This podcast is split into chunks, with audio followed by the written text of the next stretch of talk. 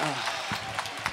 Eh, cioè, diciamo, io credo che la storia sia nata un sacco di tempo fa, non con l'idea di illuminare il futuro, ma è nata, eh, come dire, in una prospettiva che oggi non ci basta più, e cioè semplicemente avvengono certe cose che bisogna che siano ricordate. Ci sono grandi imprese di cui i, i ragazzi del futuro dovranno essere informati.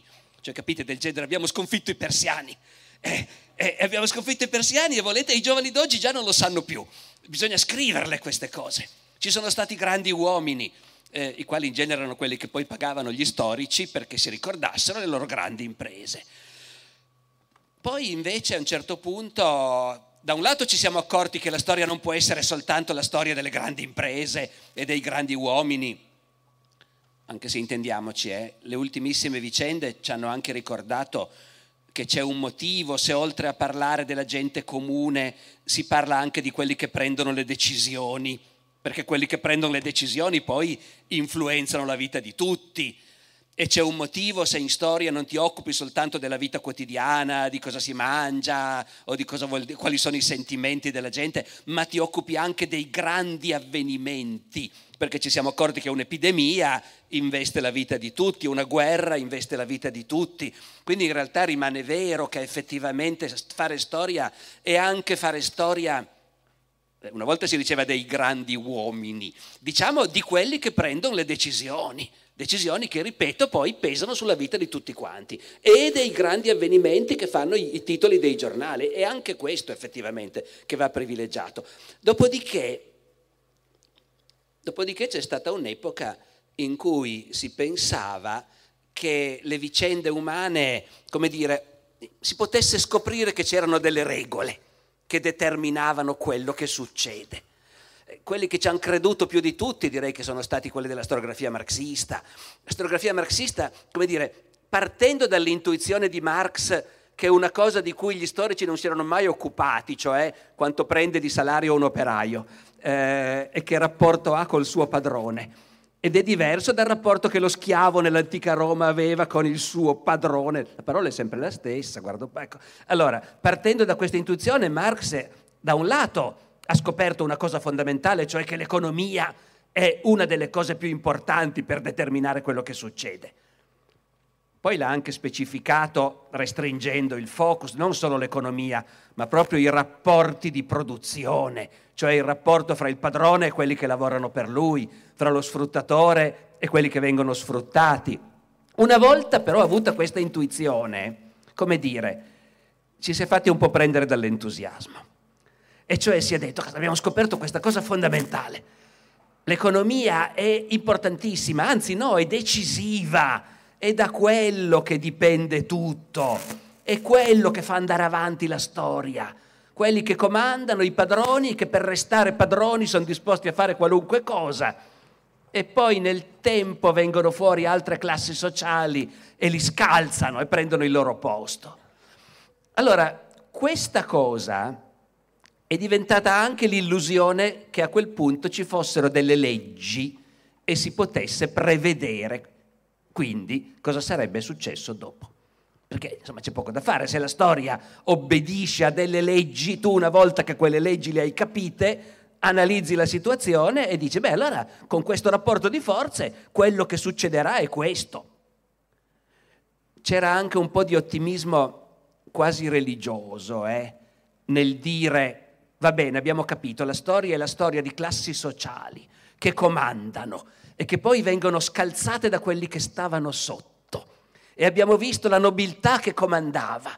E con la rivoluzione francese abbiamo visto i borghesi che l'hanno scalzata e hanno preso il suo posto. Adesso la nobiltà, sto parlando di come vedevano le cose i marxisti fra 8 e 900, eh, non più del mondo di oggi, adesso la nobiltà non c'è più, non conta niente, ci sono i borghesi che comandano, i padroni delle fabbriche, i padroni delle banche. E chi è che li scalzerà? E i proletari. Per forza, cos'altro c'è? I proletari li scalzeranno. Ma notate che non sto esprimendo opinioni mie, eh? sto dicendo quello che sperava Marx è quello che hanno sperato alcune generazioni di comunisti. Ma diciamo l'illusione era che questa fosse una certezza, perché la storia ha delle leggi che sono quelle e quindi noi dobbiamo soltanto discutere, come dire, per capire bene i dettagli, eh, come dire, quando i proletari saranno sul punto di prendere il potere, la lotta di classe eh, diventerà meno intensa perché ormai i padroni avranno capito che stanno perdendo, oppure al contrario diventerà più intensa, più feroce di prima. Stalin disse diventerà più feroce di prima. Quindi dobbiamo mandare un sacco di gente nei campi di concentramento perché è pieno di potenziali nemici. E anche se abbiamo già fatto la rivoluzione e creato un paese comunista, eh, la legge della storia, secondo me, è che quando sei vicino al successo lo scontro diventa ancora più aspro. Quindi capite, c'era molto margine per giocare su come vedo le regole io e come le vedi tu. Però comunque erano tutti convinti che le regole ci fossero, le leggi ci fossero e poi è andata in un altro modo, come, come sapete tutti, no? Ecco, e si è scoperto che non è così, non funziona così.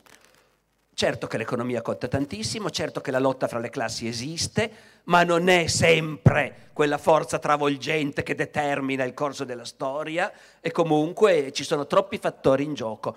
Dopo quell'ubriacatura, quell'illusione meravigliosa eh, di poter dire abbiamo capito quali sono le leggi della storia, possiamo prevedere il futuro. Venuta meno quella cosa lì, eh, tutti quelli che fanno il mio mestiere si sono un po' disamorati dell'idea che ci siano delle leggi. Vabbè, io questo discorso l'ho già fatto altre volte in passato, anche qualche anno fa. Quando si parlava di questo davanti a un pubblico, mi capitava di dire scherzando, guardate, in realtà noi non crediamo assolutamente che ci siano delle leggi della storia. O se proprio volete ce n'è una, ecco, l'unica legge sicura della storia è non bisogna invadere la Russia. E tutti ridevano per l'appunto. Ecco. Eh, dopodiché appunto noi oggi non ci crediamo più. Allora a cosa serve? Non serve a prevedere con certezza matematica il futuro. Serve, io direi, alcune cose. Uno, serve a sapere che il mondo in cui ci troviamo adesso e che è l'unico che conosciamo per esperienza diretta, mh, mm, si è formato attraverso delle decisioni, dei cambiamenti, delle innovazioni. Non è sempre stato così, il che vuole anche dire non c'è niente di sacro nel mondo così com'è, perché tutto ciò che esiste una volta era diverso eh, dai valori, dalle cose che si insegnano ai bambini, alle cose che è giusto fare o che non è giusto fare, eh, a come funzionano le istituzioni. Una volta tutto era diverso. Questo non vuol dire che allora è tutto uguale, però bisogna sapere che non si deve sacralizzare il presente credendo che quello che noi ci troviamo intorno sia, sia immutabile. Non è così. Una volta era diverso e in futuro sarà di nuovo diverso ovviamente non rallegratevi troppo, eh, può anche voler dire fra 500 anni, ma quello che è sicuro, ecco quella sì è una regola della storia, sì è vero, mi, me lo fate venire in mente adesso, eh, niente rimane mai fermo, può sembrare che tutto rimanga fermo, in realtà tutto si sta muovendo sempre sottoterra, non è detto che uno lo veda nella propria vita, eh, il cambiamento che esplode fuori, ma il cambiamento è sempre lì che sta lavorando. Vabbè, anche questa è una banalità, nel senso che non l'ho mica inventato io, lo diceva già Marx anche quello. La storia è una talpa che scava, scava, scava. Dopodiché tutto quello che sembrava solido si dissolve nell'aria e lascia il posto a qualcosa di nuovo che, che, nessuno si aspettava. Quindi questa è una cosa per cui secondo me studiare la storia serve, cioè uscire dai limiti del nostro presente, che è l'unica epoca che ci è dato vivere, per, saper, per relativizzarla, diciamo così. E poi, e poi la storia vuole comunque, la storia, il passato è comunque una forza che influenza quello che noi facciamo. cioè la differenza tra conoscere la storia e non conoscerla è come avere a che fare con una persona e doversi fidare di quella persona, per esempio, eh, dover accettare quello che quella persona ti dice, eh, fare delle cose insieme a quella persona, io direi che c'è una certa differenza, a seconda che quella persona sia uno che hai appena incontrato e non sai assolutamente chi sia, o invece sai come è arrivata fin qui e cosa ha alle spalle. E quello che vale per la singola persona vale per la nostra società nel suo insieme. non vuol dire che puoi sempre prevedere quello che la gente o i capi di Stato faranno, ma vuol dire che puoi fare delle previsioni ragionevoli e poi soprattutto quando succedono le cose hai degli elementi per dire, beh certo che è successo per quel motivo lì, perché in quel paese le cose le fanno in quel modo, per esempio, e in quel paese altri hanno fatto le cose in quel modo già in precedenza. E, ripeto, nulla è ferreo, non sono regole fisse, però c'è una bella differenza di nuovo tra il veder succedere qualcosa, magari di drammatico, e il dire, beh, ma oh, non è mica tanto diverso da quello che è successo in quello stesso paese 50 anni fa e prima ancora. Oppure invece sei lì e dici, ma perché ha fatto questa cosa? Perché è successo questo? E non hai un minimo di strumento per provare a capirlo. Ecco, direi che è a quello che serve sostanzialmente. Più, sto facendo lunghissimo, quante domande hai ancora? Vabbè, comunque, più più il fatto che in ogni caso la storia è semplicemente il catalogo di tutte le cose che hanno fatto gli esseri umani da quando esistono. Eh, I vecchi storici dicevano dobbiamo fare il catalogo delle cose meravigliose che hanno fatto gli esseri umani e va anche bene quello. Ovviamente è anche il catalogo di tutte le cazzate che hanno fatto gli esseri umani e di tutte le atrocità che hanno commesso gli esseri umani. Però appunto se uno non ne sapesse niente saremmo molto più impreparati nel provare a capire che razza di bestie siamo noi, cosa siamo capaci di fare, come reagiamo in certe situazioni, cosa ci si può attendere che succeda quando si è creato quell'insieme di circostanze. È già successo in passato, uguale mai, ma con certi aspetti paragonabili invece sì, ecco. Grazie. No, beh, dai, non applaudite ragazzi, tanto grazie. Allora, ehm... Veniamo un po' all'oggi ancora, eh, siamo d'accordo che non esistono leggi storiche, leggi storiche che possono prevedere. Eh, continuiamo a pensare diciamo, a questo indirizzo che come dire, un certo sogno di ribaltamento di certi rapporti di forza e di cambiamento radicale continui a essere una guida in qualche modo, potrà essere irreale, potrà essere, però continuiamo a pensare che in fondo sia una cosa che come dire, spinge ad andare avanti in un modo più interessante che non l'apatia in cui siamo confinati negli ultimi 20-30 anni. La fine della storia che era stata decantata 30 anni fa non ha portato dei miglioramenti. Secondo noi oggi la storia ci torna con dei violenti schiaffi in faccia, siamo alle prese con una guerra, si fanno molti paragoni storici quello che va più, diciamo, eh, per la maggiore sui media mainstream, insomma, nel, quello che ha, che ha corso più, più, maggioritario è il paragone con la seconda guerra mondiale, quindi con delle forze del bene da una parte e delle forze del male dall'altra, con la Russia che oggi ripete i gesti della Germania del 39 a noi, questa è la domanda che ti facciamo, la situazione in cui siamo con questa guerra ci ricorderebbe come dinamica molto più quello che è stata la prima guerra mondiale, siamo d'accordo che le cose non si ripetono, ma c'è qualcosa di simile della dinamica, no? Nella prima guerra mondiale le potenze di allora si trovarono ingaggiati in una dinamica di conflitto tutte più o meno pensavano di risolverla in qualche mese, tutte pensavano che non sarebbe durato quanto è durato e che non sarebbe stata quell'immane carneficina di esseri umani, e poi tutte le potenze sono state, come dire, ingaggiate dentro questa dinamica e nessuno poteva tornare indietro. Ci sembra che la situazione attuale sia più simile a quella della prima guerra mondiale che non della seconda. Cosa ne pensi? Eh, ovviamente quando dici la guerra, fra le tante guerre che ci sono al mondo in questo momento, intendi quella in Ucraina, vero? È di quella specificamente che parliamo. Eh, sì.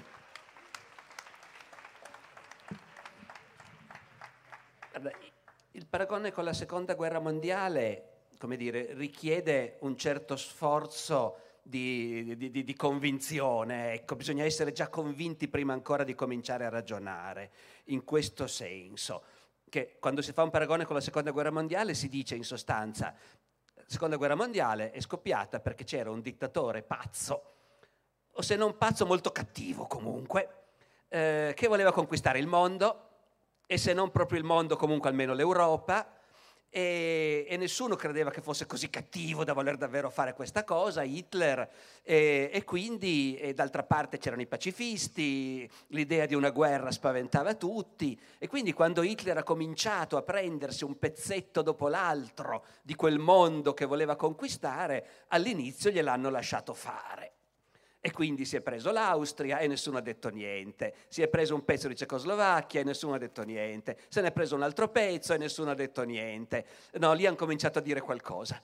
Lì il presidente del Consiglio inglese Chamberlain ha finalmente detto alla Camera dei Comuni ma allora possiamo davvero fidarci delle promesse del signor Hitler, visto come si comporta? Ecco, e, e, quando si è voluto prendere la Polonia hanno detto no, adesso basta. Allora, il paragone l'abbiamo sentito tutti, presuppone che Putin non sia soltanto un dittatore, ma sia o un dittatore pazzo o un dittatore eh, pazzo e sanguinario che vuole fare pronto a fare la guerra ovunque, a caso perché gli piace farle, gli piace ammazzare la gente, è pronto ad attaccare chiunque. E se avesse preso l'Ucraina a quest'ora avrebbe attaccato il Portogallo, come disse un noto giornalista eh, qualche, qualche mese fa. Allora, questo, come dire, bisogna crederlo per fede. Bisogna crederlo per fede perché non c'è il minimo sintomo di questo se uno conosce quella parte d'Europa e sa quali sono le tensioni e quali sono i precedenti. Qui non è questione di sapere se ci piace il modo in cui Putin governa la Russia, che mi pare difficile che ci piacerebbe se noi vivessimo lì. Non è questione di stabilire se è un dittatore più o meno malvagio o sanguinario di altri. Il punto è che essere un dittatore malvagio e sanguinario non significa in nessun modo che quindi vuoi conquistare il mondo. Pinochet in Cile negli anni 70 è stato un dittatore estremamente malvagio e sanguinario. Conquistare il mondo non gli interessava minimamente.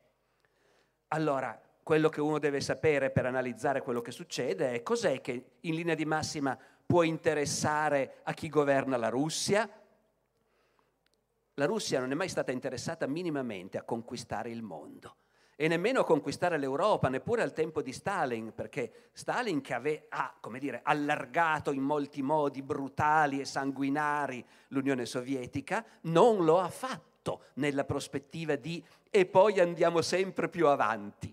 L'ha fatto fin dall'inizio, essendosi messo d'accordo con gli altri e dicendo io arrivo fin lì eh, e basta. L'Italia ve la tenete voi, Milioni di italiani non erano contenti all'epoca, ma invece Stalin disse no, no, la Grecia ve la tenete voi. Ecco, d'accordo? Allora, cos'è che uno capisce se prova a studiare la storia dell'Europa orientale? Uno capisce, beh, intanto che mentre a noi appunto della storia interessa fino a un certo punto, lì la storia è una forza viva, presente, fortissima. Eh, la storia però purtroppo anche proprio soltanto la storia come memoria, cioè non la storia come approccio critico, ma la storia come rievocazione delle sofferenze che il nostro popolo ha subito e di come è eroico il nostro popolo. Queste cose che qui non sono più di moda, e va bene così direi, Invece nei paesi in genere dell'Europa orientale, semplifico un po' naturalmente, eh, voi mi capirete, ci sono delle differenze, ma nell'insieme nei paesi dell'Europa orientale questa cosa è più forte. Questa cosa è più forte e, ognuno, e, e non è tanto la storia quanto appunto la memoria unilaterale. E questa memoria, come dire, condizi- è alimentata a sua volta dalla politica e dalla propaganda e condiziona le decisioni che prendono i politici, le cose che i politici possono comunicare al loro popolo e che sia una dittatura o sia una democrazia non cambia molto. Quel condizionamento è comunque sempre fortissimo. Quindi lì siamo di fronte a una parte di mondo dove ogni popolo ha subito orrori spaventosi nel corso del Novecento e ha commesso orrori spaventosi nel corso del Novecento e ognuno si ricorda soltanto gli orrori che ha subito e non quelli che ha commesso. E questo già evidentemente crea una situazione. Poi l'altra cosa che si impara, io poi sono qui che pontifico come se fossi uno specialista di storia russa, non lo sono e il bello è questo, cioè basta sapere poco della storia di quella parte d'Europa per orientarsi. La Russia, come vi dicevo, appunto, non ha mai avuto ambizioni di conquista dell'Europa. I russi sono arrivati una volta anche in Italia, nel 1799. Poi se ne sono andati. E loro si ricordano ancora quella cosa, il generale Suvorov che comandava l'armata russa che sconfisse i francesi e arrivò a Torino e a Milano nel 1799, per loro è un grandissimo personaggio. Putin voleva regalare una sua statua al comune di Torino qualche anno fa. Eh, dopodiché però come vennero se ne andarono. I russi sono anche arrivati a Parigi nel 1814, dopo che Napoleone era arrivato a Mosca. Dopo di allora, quindi negli ultimi 200 anni, come dire, noi italiani abbiamo invaso la Russia tre volte. La guerra di Crimea, poi l'intervento nella guerra civile dopo la rivoluzione d'ottobre e poi quando Mussolini ha mandato gli alpini e tanti altri con le scarpe di cartone, d'accordo? Quante volte la Russia ha invaso l'Italia negli ultimi 200 anni? Nessuna. Noi li abbiamo invasi tre volte. Eh, gli inglesi li hanno invasi due volte, la guerra di Crimea e l'intervento dopo la guerra civile, durante la guerra civile, cosa che, come leggo sui vostri volti, nessuno sa neanche cosa sia qui da noi. Ma loro se lo ricordano che dopo la rivoluzione, nel pieno della guerra civile fra i rossi e i bianchi, tutti i paesi occidentali hanno mandato truppe in Russia per aiutare i bianchi. E sono poi state cacciate via con disdoro quando i rossi l'hanno vinta lo stesso. Loro se lo ricordano. C'erano anche truppe americane. Gli americani una volta nella storia hanno invaso la Russia. I, russi non hanno mai invaso l'America, inutile dire. Ecco. I tedeschi lasciamo perdere quante volte hanno invaso la Russia. Ecco. Di fronte a questo, la Russia, diciamo, i governanti della Russia, capite, sto generalizzando molto, eh, ma si riconosce un, uno schema e lo schema è dobbiamo essere sicuri, siamo minacciati, siamo circondati da nemici Già varie volte siamo stati invasi. Nel caso peggiore diciamo nessuno ci vuol bene. E, e, quindi, e quindi dobbiamo stare attenti, dobbiamo difenderci e magari anche allargarci per difenderci. Badate bene, non sto dicendo che quindi se uno la guerra la fa per questi motivi fa bene a farla. Quello è tutto un altro discorso. In un mondo in cui si fosse riusciti davvero a eliminare la guerra, il primo che decide di farla di nuovo meriterebbe davvero che tutti quanti si coalizzassero contro di lui. Vedete voi se siamo in un mondo in cui siamo riusciti a eliminarla, la guerra, ecco. Ma non è questo il punto, non è affatto questione, sia chiaro, perché poi questi sono quei discorsi che poi semplificati su qualche giornale diventano, ecco, hai giustificato. Storico non importa niente stabilire che quello era molto cattivo oppure no. Eh, allo storico importa capire cosa voleva fare quello lì. Perché ha fatto quella cosa? Cosa aveva in testa? Capirlo. Importa allo storico e dovrebbe importare anche uh, ai politici, naturalmente, diciamo. Mm, però ci sono dei casi in cui magari capire troppo ti impedisce di fare quello che invece vuoi fare, visto che c'è l'occasione. Eh, che, la, che la tua gente capisca troppo ti impedisce poi di far passare certe cose e quindi non tutti hanno l'interesse al fatto che poi si capisca come, come stanno le cose. Il che, ripeto, poi appunto, sul fatto di fare la guerra, io mi rendo anche conto che il mio mestiere ha in sé un pericolo. E il pericolo è questo, che noi non ci abbiamo mai creduto che la storia sia finita. Eh, noi abbiamo sempre saputo che non è finita per niente e continua esattamente come prima e che gli esseri umani sono le stesse bestie di prima e che certo è bellissimo che in un pezzetto di mondo in Occidente, tra le tragedie del Novecento, si sia cominciato a dire mai più guerre, cose che nessuna civiltà si era mai sognata di dire. Figurate voi un antico romano che scende in piazza per dire mai più guerre, ma non per idea. Ma neanche gli ateniesi. No, la guerra è sempre stata una parte della vita umana e di nuovo, attenzione, dire questo non vuol dire giustificarla, eh? anche l'omicidio fa parte della... e si può dire. L'aggressività umana a volte porta a uccidere e, e, e, riconoscere che è così non significa mica giustificarlo, naturalmente, no? Però quello che vi dicevo, che lo storico rischia di, come dire, perdere il contatto con quello che pensano invece tutti, è che lo storico appunto vede succedere le cose e dice ma cosa vi stupite? Ma queste cose sono sempre successe e sappiamo anche perché succedono e ti potrei citare un sacco di altri esempi. E poi ti accorgi forse, forse che questo ti può anche inaridire un pochino, eh? Ti riduce anche la capacità di commuoverti, la capacità di essere travolto dall'emozione. Non è detto che sia una bella cosa, però certamente lo storico di fronte a quello che succede dice certo esattamente come è successo quell'altra volta, quasi come quell'altra volta ancora. E certo, funziona così, crei certe condizioni e succede quello. E, e questo, ripeto, appunto, non significa affatto giustificare che la guerra sia una cosa spaventosa, un po' si è sempre saputo. Per gran parte della storia umana si è pensato che fosse una cosa al tempo stesso spaventosa e bellissima. Eh, nella nostra civiltà occidentale e cristiana si è discusso per millenni sul fatto se la guerra non si deve mai fare, come dicevano i primi cristiani, a nessun costo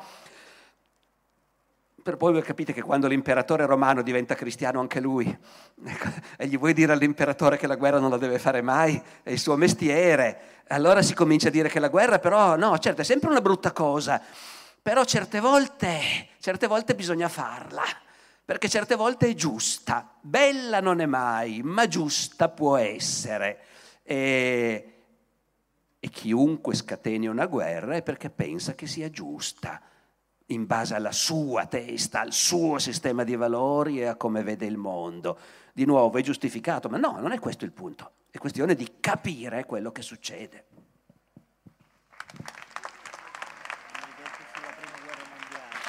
Ah sì, uh, hai ragione, beh, mi ricordano giustamente che la domanda era leggermente più ampia. Eh, la, la prima guerra mondiale. No, allora,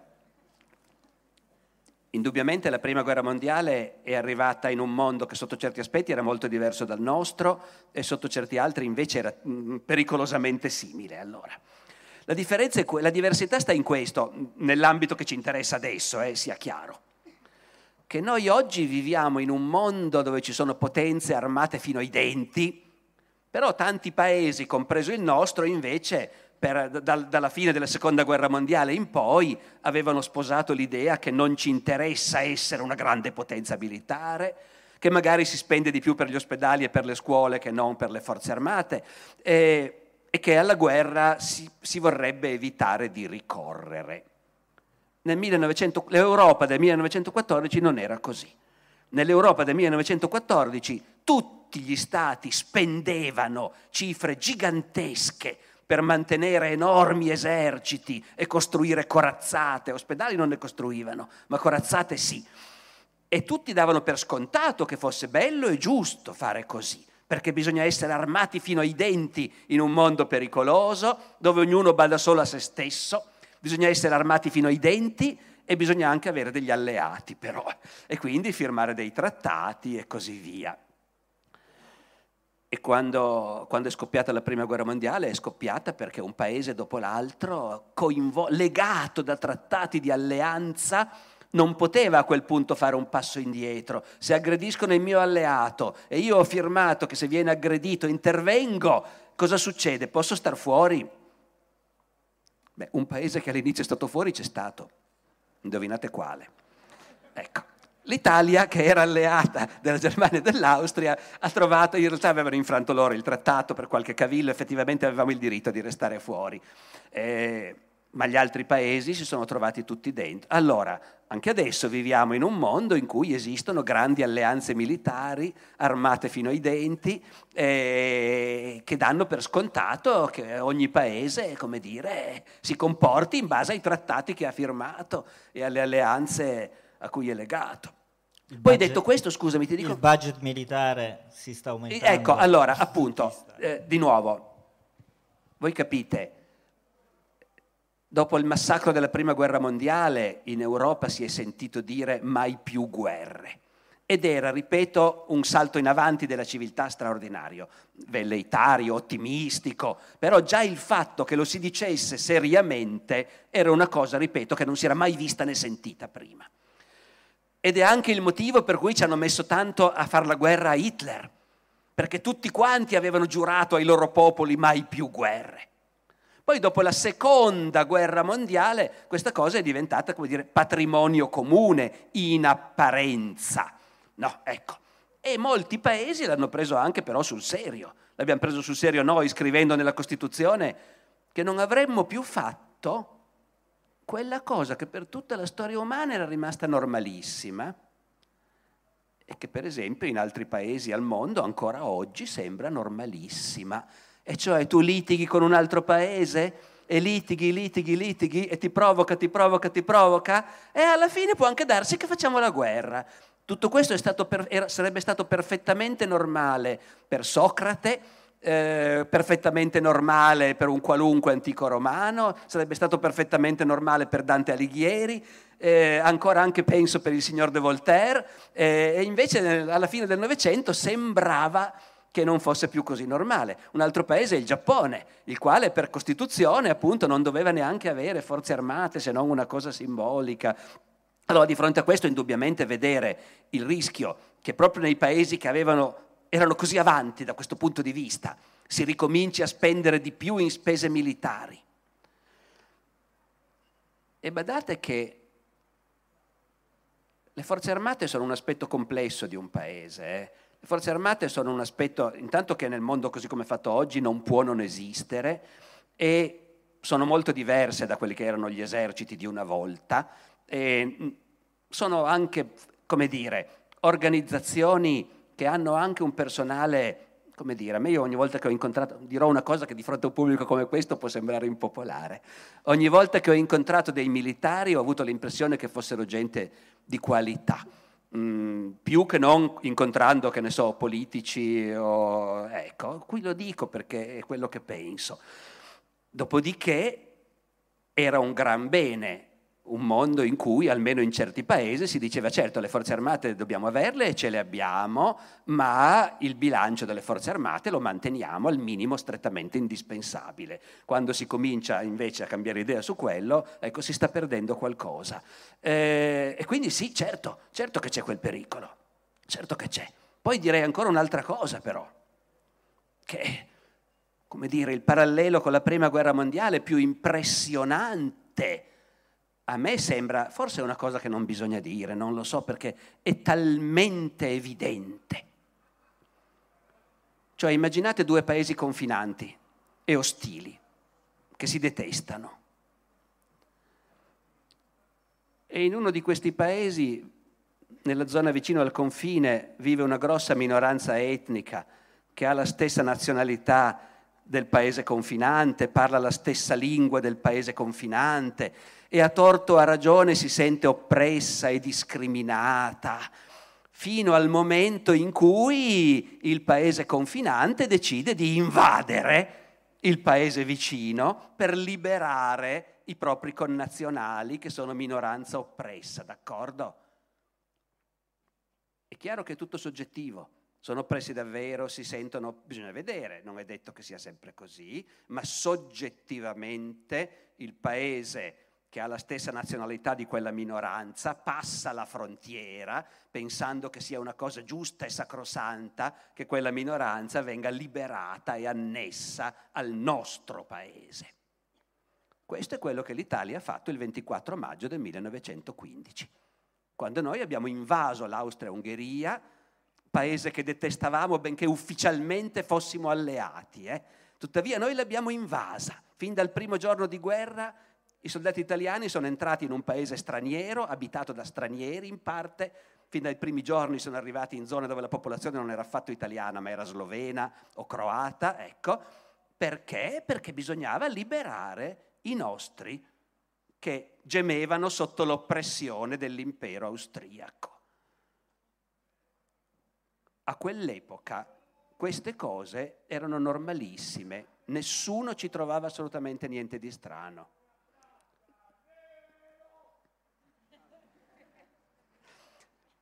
All'epoca era normalissimo, noi adesso viviamo in una parte del mondo dove l'idea di comportarsi così Sembra assurda, ma noi viviamo anche in una parte del mondo dove le minoranze etniche e linguistiche sono tutelatissime, hanno tutti i diritti anche un po' di più, eh, sono totalmente libere di vivere tutta la propria vita parlando la propria lingua e così via.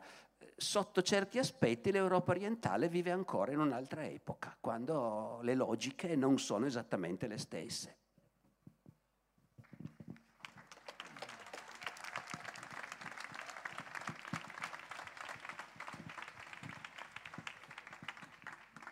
Ti tengo ancora su un set di, di ragionamento affine a quello che abbiamo finora affrontato.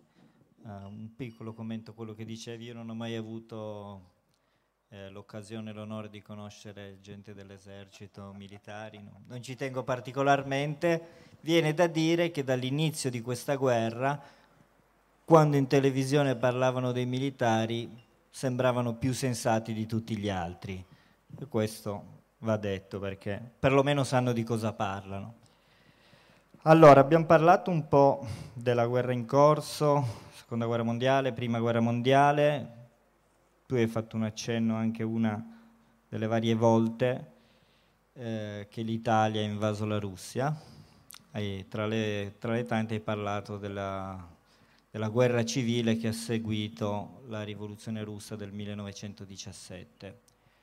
Allora, nonostante una certa narrazione, quella appunto della fine della storia, che interpretava in un qualche suo modo il discorso sul secolo breve, continuiamo a pensare che uno degli eventi, se non l'evento, spartiacque della storia moderna, non della storia moderna, della storia quella che insomma, chiameremo contemporanea, del Novecento, la grande rottura sia stata la rivoluzione russa e l'evento del 17, che sia stato un evento che ha costretto le classi possidenti, le elite dominanti del mondo occidentale a, confrontar, a confrontarvisi, prima in un tentativo di strozzarlo, poi in un tentativo di venirne a patti, poi avendolo sconfitto parlando di quella, quella, forma particolare che è stato il socialismo reale.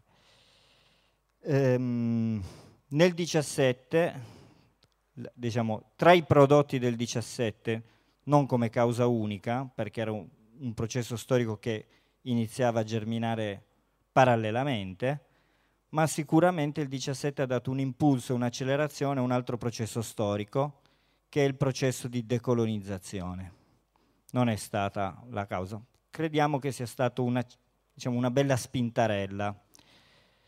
Allora, eh, l'interpretazione della fine della storia, quel, quella storia è stata sconfitta, poi uno può pensare se in bene o in meglio, insomma, soprattutto per le conseguenze che ha avuto. Il processo di decolonizzazione, direi, diremmo di no.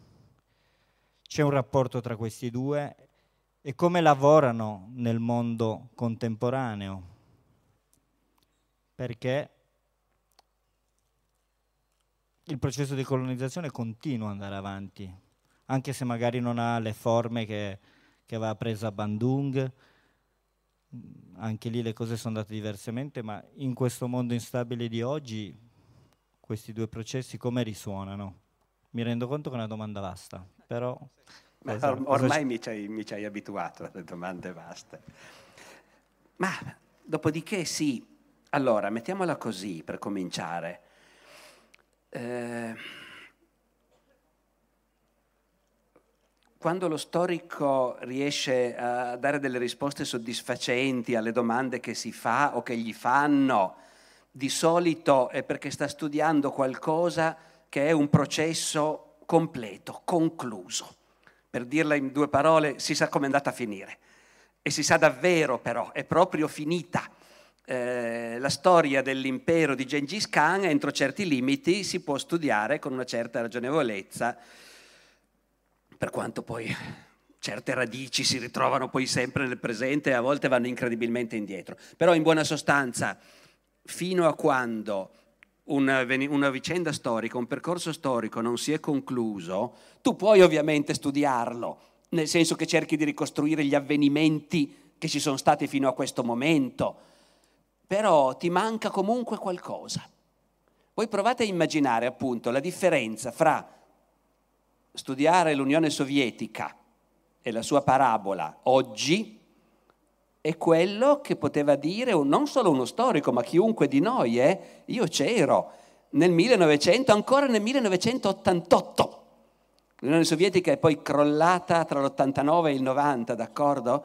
Ancora nel 1988, che stesse per crollare, non se lo immaginava nessuno e che la vicenda complessiva di quel primo e più grosso tentativo di costruire uno Stato, un sistema alternativo rispetto al capitalismo e al liberalismo, che quella vicenda fosse da considerare come un totale fallimento alla fine, alla fine appunto, fino al giorno prima della fine non avrebbe osato dirlo nessuno. Poi ovviamente quando hai l'impressione che invece una svolta davvero c'è stata, allora ti precipiti a trarre le conseguenze no? e, e fai la parodia della storia.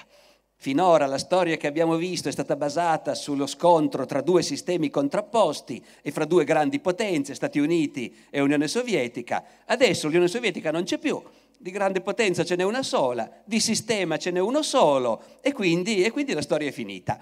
Eh, e sono i rischi che appunto corri quando hai l'ossessione di giudicare, di capire, di dire va bene, basta, finito quella cosa lì, ci possiamo ragionare tranquillamente perché si è conclusa quella cosa.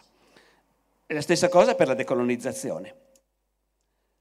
Negli anni 60, quando effettivamente uno dopo l'altro gli ultimi paesi coloniali diventavano libere repubbliche, e poi ancora negli anni 70, quando gli ultimissimi, ancora l'Angola, il Mozambico, combattevano per liberarsi, sembrava assolutamente evidente che il colonialismo era una cosa finita, morta e sepolta.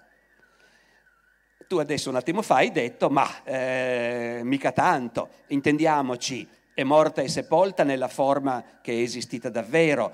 Colon- nessuno più eh, oggi, per il momento almeno, può andare in giro dicendo ci sono razze superiori e razze inferiori, ci sono civiltà eh, più elevate che devono aiutare quegli altri, cioè aiutare quegli altri poveretti, continuiamo a dirlo veramente, eh? Eh, quando c'è da portare la democrazia eh, da qualche parte, però sostanzialmente l'idea che ci sono interi popoli i quali devono essere governati da altri perché da soli non ce la fanno finché non saranno arrivati al, al livello giusto, eh, e che colonizzando altri paesi e governandoli si fa una cosa da un lato gloriosa di cui essere orgogliosi e dall'altro utile davvero anche a loro, poverini, ecco. In questa forma il colonialismo oggi non esiste, direi. Anche se appunto qualche cosa da regalare anche agli altri che sono rimasti un po' indietro ce l'abbiamo sempre, ma va bene. Eh, però, però oggi che possiamo anche fare il bilancio dei primi 50-60 anni degli nuovi stati indipendenti in Africa specialmente, anche in Sud America, in qualche misura, ma insomma essenzialmente in Africa e in Asia. E vediamo quanto, quanto ancora dipendono in mille modi dai paesi invece avanzati e in genere proprio dagli stessi paesi che li avevano colonizzati in precedenza, beh allora è chiaro che a quel punto capisci fai un passo indietro, dici un momento, non lo so se il colonialismo è finito e quindi non sono neanche in grado di dirti dove stiamo andando, perché appunto finché un percorso non sia concluso e la voglia di dire sia concluso è grandissima e invece, e invece no.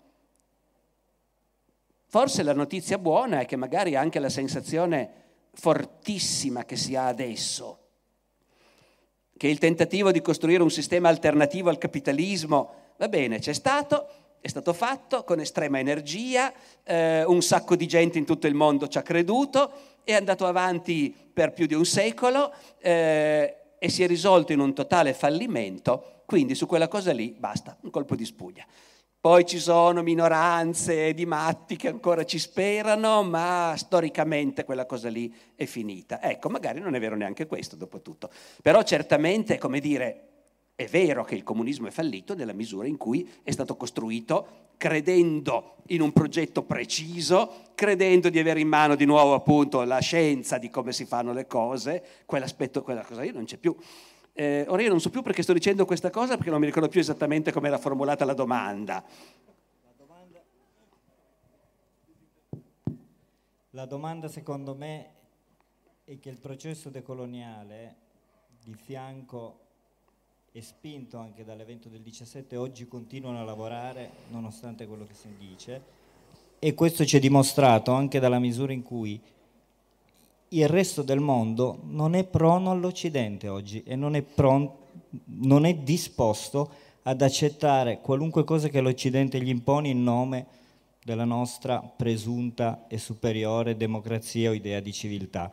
Non ci sembra che siamo dentro uno scontro di civiltà, siamo dentro, come sempre nella storia, scontri di interessi geostrategici, economici, mm-hmm. appropriazione di risorse, appropriazione del surplus prodotto globalmente e quindi il ragionamento era su questo. Il, il processo della decolonizzazione continua ad andare avanti perché sempre più paesi nel mondo sono meno disponibili a obbedire ai diktat che, ven- che vengono da noi posti dall'Occidente, in primis dagli Stati Uniti d'America e poi a seguire dai nostri Stati europei che crediamo siano abbastanza succubi, subalterni e incapaci di una posizione autonoma in questo senso. Però se vediamo come sta andando, non è detto che tutto questo sia foriero di un mondo migliore, però è oggettivo che il resto del mondo, come dire, inizia, continua in modi differenti da prima a non voler essere allineato e a obbedire, sostanzialmente, in mm. questo senso era la... Sì, sì, no, la sono d'accordo con te. Diciamo, lo storico potrebbe provare a formularla così, questa cosa. Um, uno degli aspetti della modernità di quella modernità che è cominciata, diciamo, quando, quando, la civiltà europea medievale ha raggiunto un tale livello di sviluppo, di prosperità, di complessità, eh, di sofisticazione anche intellettuale, che c'è stato in realtà un salto di qualità. Volete chiamarlo Rinascimento, volete chiamarlo appunto età moderna, ma mh, mm, non è la negazione del Medioevo naturalmente, ma è il risultato di un enorme accumulo di progressi e di sviluppo che per secoli il mondo medievale aveva accumulato. Quando c'è un salto di qualità, grosso modo diciamo nel XV secolo, comincia un'epoca della storia del mondo che è l'epoca della conquista del mondo da parte dell'Europa. La conquista del mondo da parte dell'Europa e poi diciamo con la complicazione che l'Europa si trapianta dall'altra parte dell'Atlantico, negli Stati Uniti d'America e a un certo punto vanno avanti in parallelo, poi gli Stati Uniti d'America prendono il sopravvento, ma comunque diciamo la conquista del mondo da parte dell'Occidente. Nel XV secolo il mondo era pieno di civiltà diversissime fra loro, dove la gente aveva idee e valori totalmente diversi da quelli europei, eh, si vestiva in modi totalmente diversi e così via. E in intere parti del mondo non si era mai sentita nominare l'Europa, l'Italia, non si era mai sentito nominare il cristianesimo. Eh, a partire dal XV secolo, uno dei fili conduttori della storia del mondo è come noi, conquistiamo tutto il resto. Un pezzo di qua, un pezzo di là, cominci a circumnavigare l'Africa e poi a spingerti dentro e, e a comprare schiavi eh, che ti vendono gli abitanti del posto, peraltro, eh, questo va detto, sia chiaro. Eh, e, poi, e, poi, hai scoperto l'America, fantastico, ce la prendiamo tutta naturalmente, chiaro. E poi, e dall'altra parte, e dall'altra parte l'India, come no? E la Cina ah, è talmente grossa che proprio conquista... Però intanto allora, adesso sto scherzando, però eh, capite, noi tendiamo un po' a darle per scontate queste cose, certo perché sono successe, però è davvero un'epoca nella storia del mondo totalmente diversa da quei 2500 anni precedenti in cui quel fenomeno lì non c'era. E gli europei se ne stavano, sì per carità gli antichi romani sono andati a rompere le balle anche in Asia, in Africa, anche loro, è stata una cosa più limitata però complessivamente, ecco. Invece a partire dal 400 si innesca un processo per cui nel giro di qualche secolo in tutti i paesi de, fuori dall'Occidente, se ci sono delle elite capaci di tentare un minimo di resistenza, quelle elite decidono dobbiamo anche noi vestirci come loro, pensare come loro, vivere come loro eh, e avere i loro stessi cannoni naturalmente. Ecco. Eh, questa cosa non è finita. Ecco. Questa cosa ha avuto a un certo punto un sussulto contrario, dopo essere arrivata al massimo col sistema coloniale, Poi con la decolonizzazione, che indubbiamente, hai perfettamente ragione, è stata favorita dall'esistenza dell'Unione Sovietica, dei movimenti comunisti, eh, per cui eh, era un mondo più complicato dove dovevi fare degli equilibrismi sostanzialmente. Ecco. Eh, si è aperta una fase in cui invece appunto il contraccolpo la rivendicazione di dire ma no, noi non, non, siamo e non vogliamo essere occidentali e in ogni caso non vogliamo ubbidirvi, vogliamo comandare noi a casa nostra. Non c'è alcun dubbio però appunto che questa fase non è assolutamente conclusa eh, e non è neanche ovvio in che direzione stia andando a dire la verità, perché mentre tu vedi come fattore positivo il rifiuto dei governi dei più potenti stati come dire, non occidentali di, di, allinearsi, però dal punto di vista economico invece l'asservimento di alcuni paesi è ancora pesantissimo. Poi certo la Cina non più, l'India non più tanto, il Brasile forse, no no certo. Eh, tutto sommato i sintomi sembrano più di uno sviluppo positivo, cioè che il contraccolpo che ha messo fine al dominio del mondo da parte degli occidentali non si è concluso, ma sta ancora andando nella direzione giusta, diciamo così, ecco. Però appunto a questo punto lo storico si ferma. Capite mica per niente, io sono uno storico del Medioevo. Perché lì, come è andata a finire la guerra dei cent'anni, siamo tranquilli effettivamente. E quindi puoi farci un sacco di ragionamenti e un sacco di giochini. Eh, adesso come andrà a finire? Ecco, quello che possiamo dire in effetti, certo, è una fase lunghissima della storia del mondo e non è ancora finita. Grazie.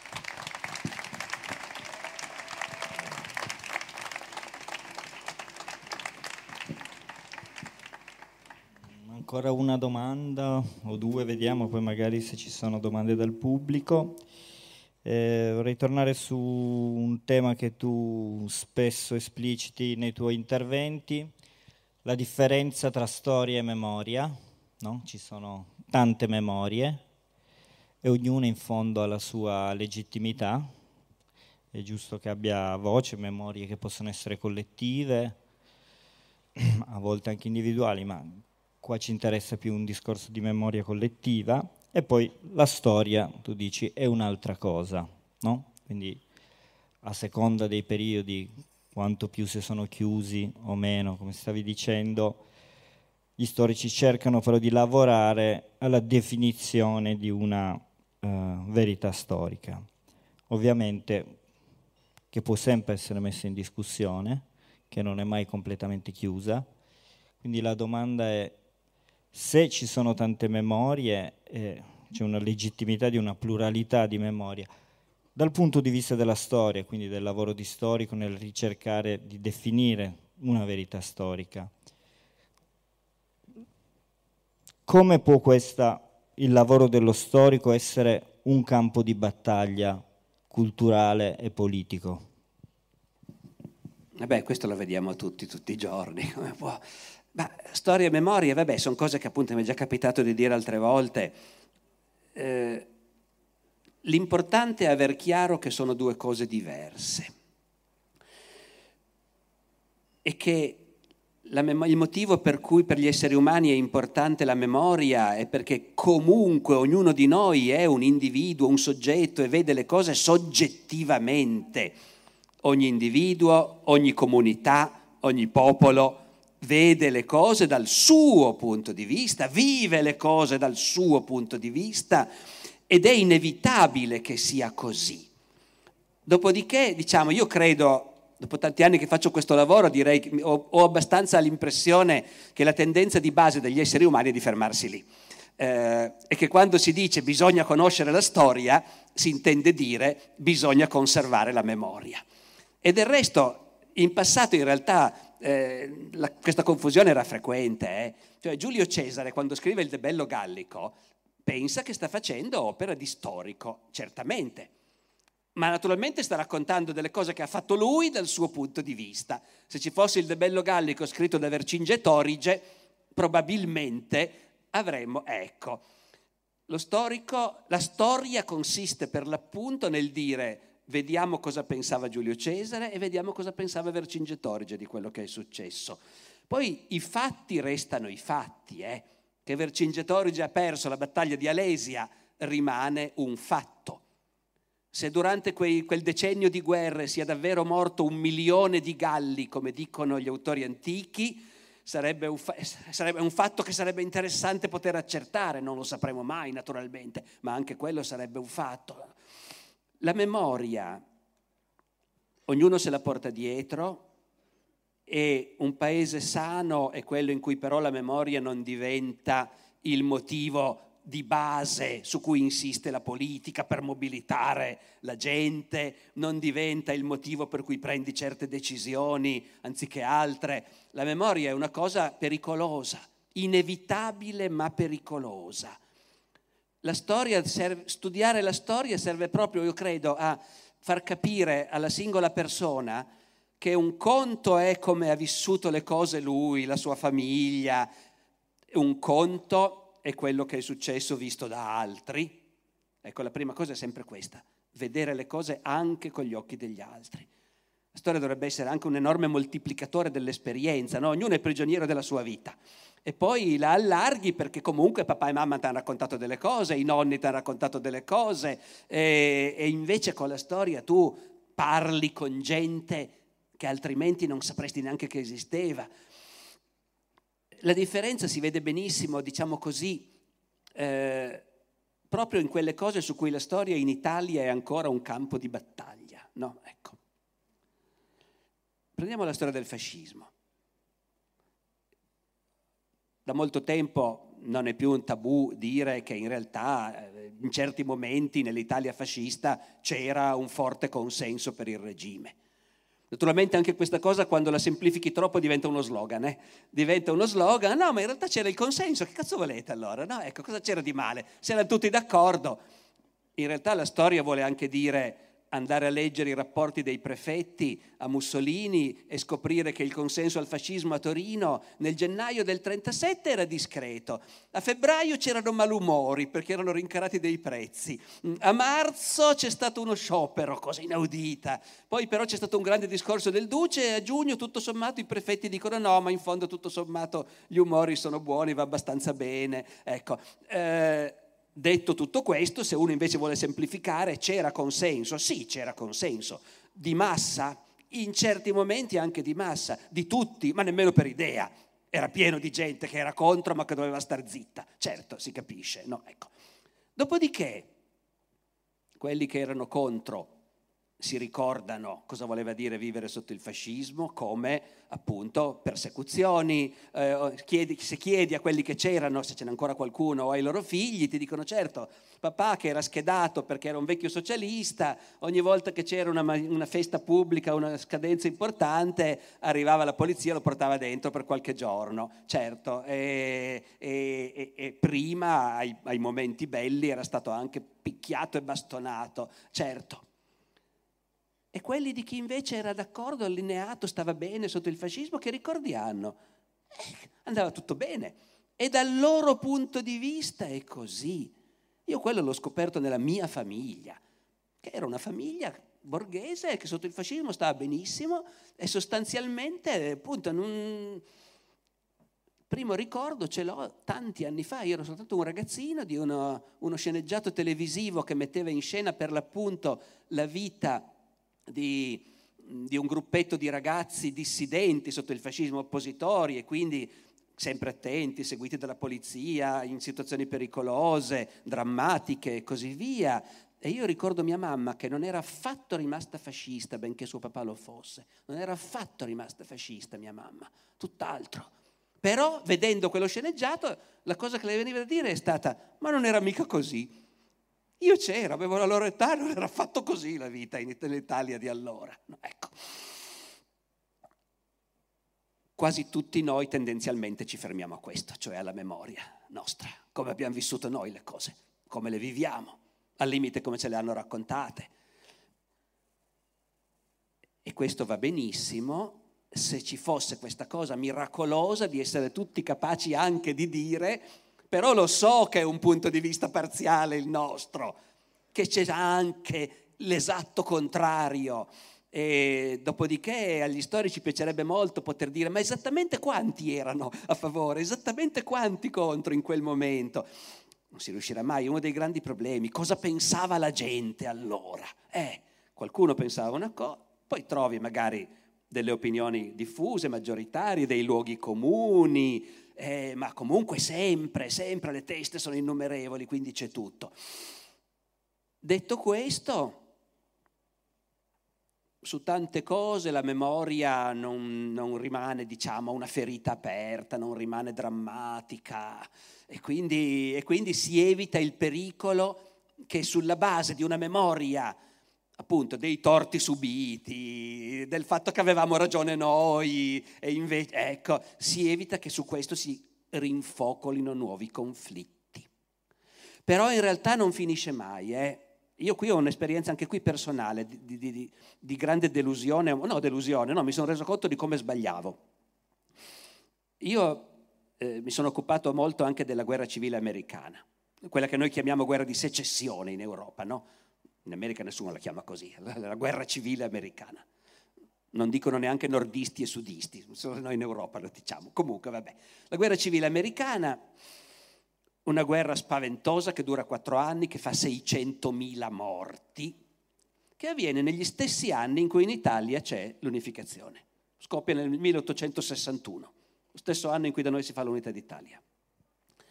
Da noi, dagli anni 90, sull'unità d'Italia si è ricominciato a litigare, a spaccarsi, e i Savoia, e i Borboni, e i briganti, e la repressione.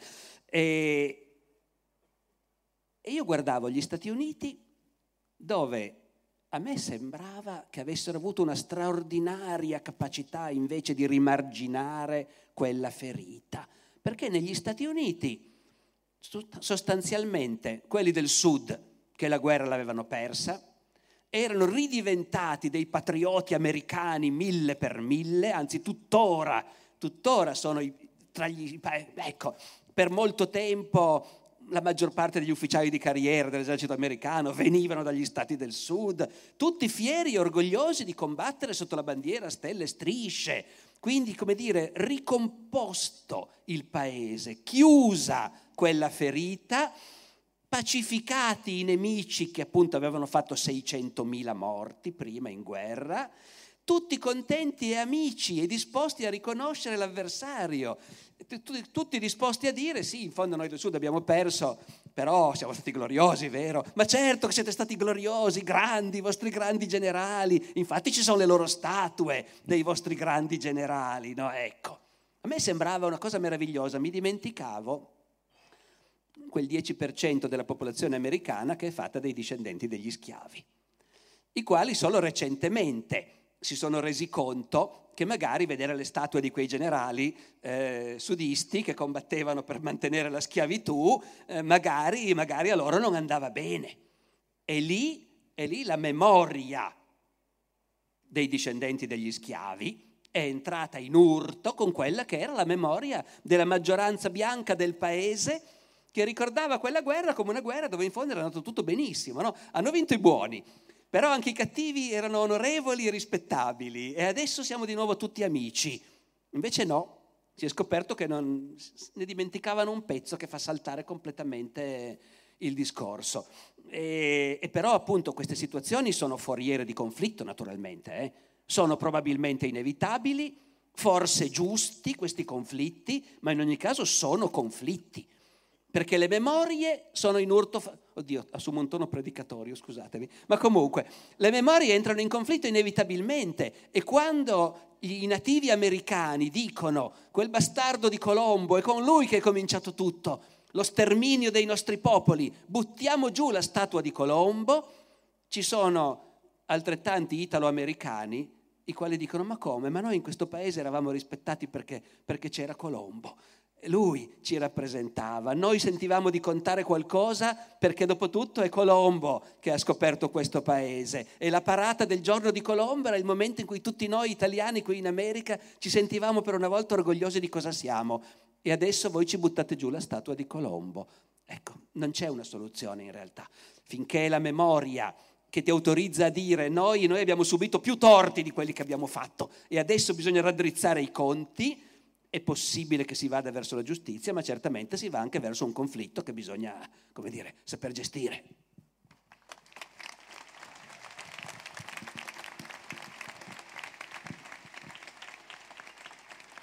Allora, di qua abbiamo fatto un bel po' di domande già al professore, se, io direi se ci sono qualche domanda dal pubblico che vuole, vuole essere fatta, abbiamo un po' di tempo ancora.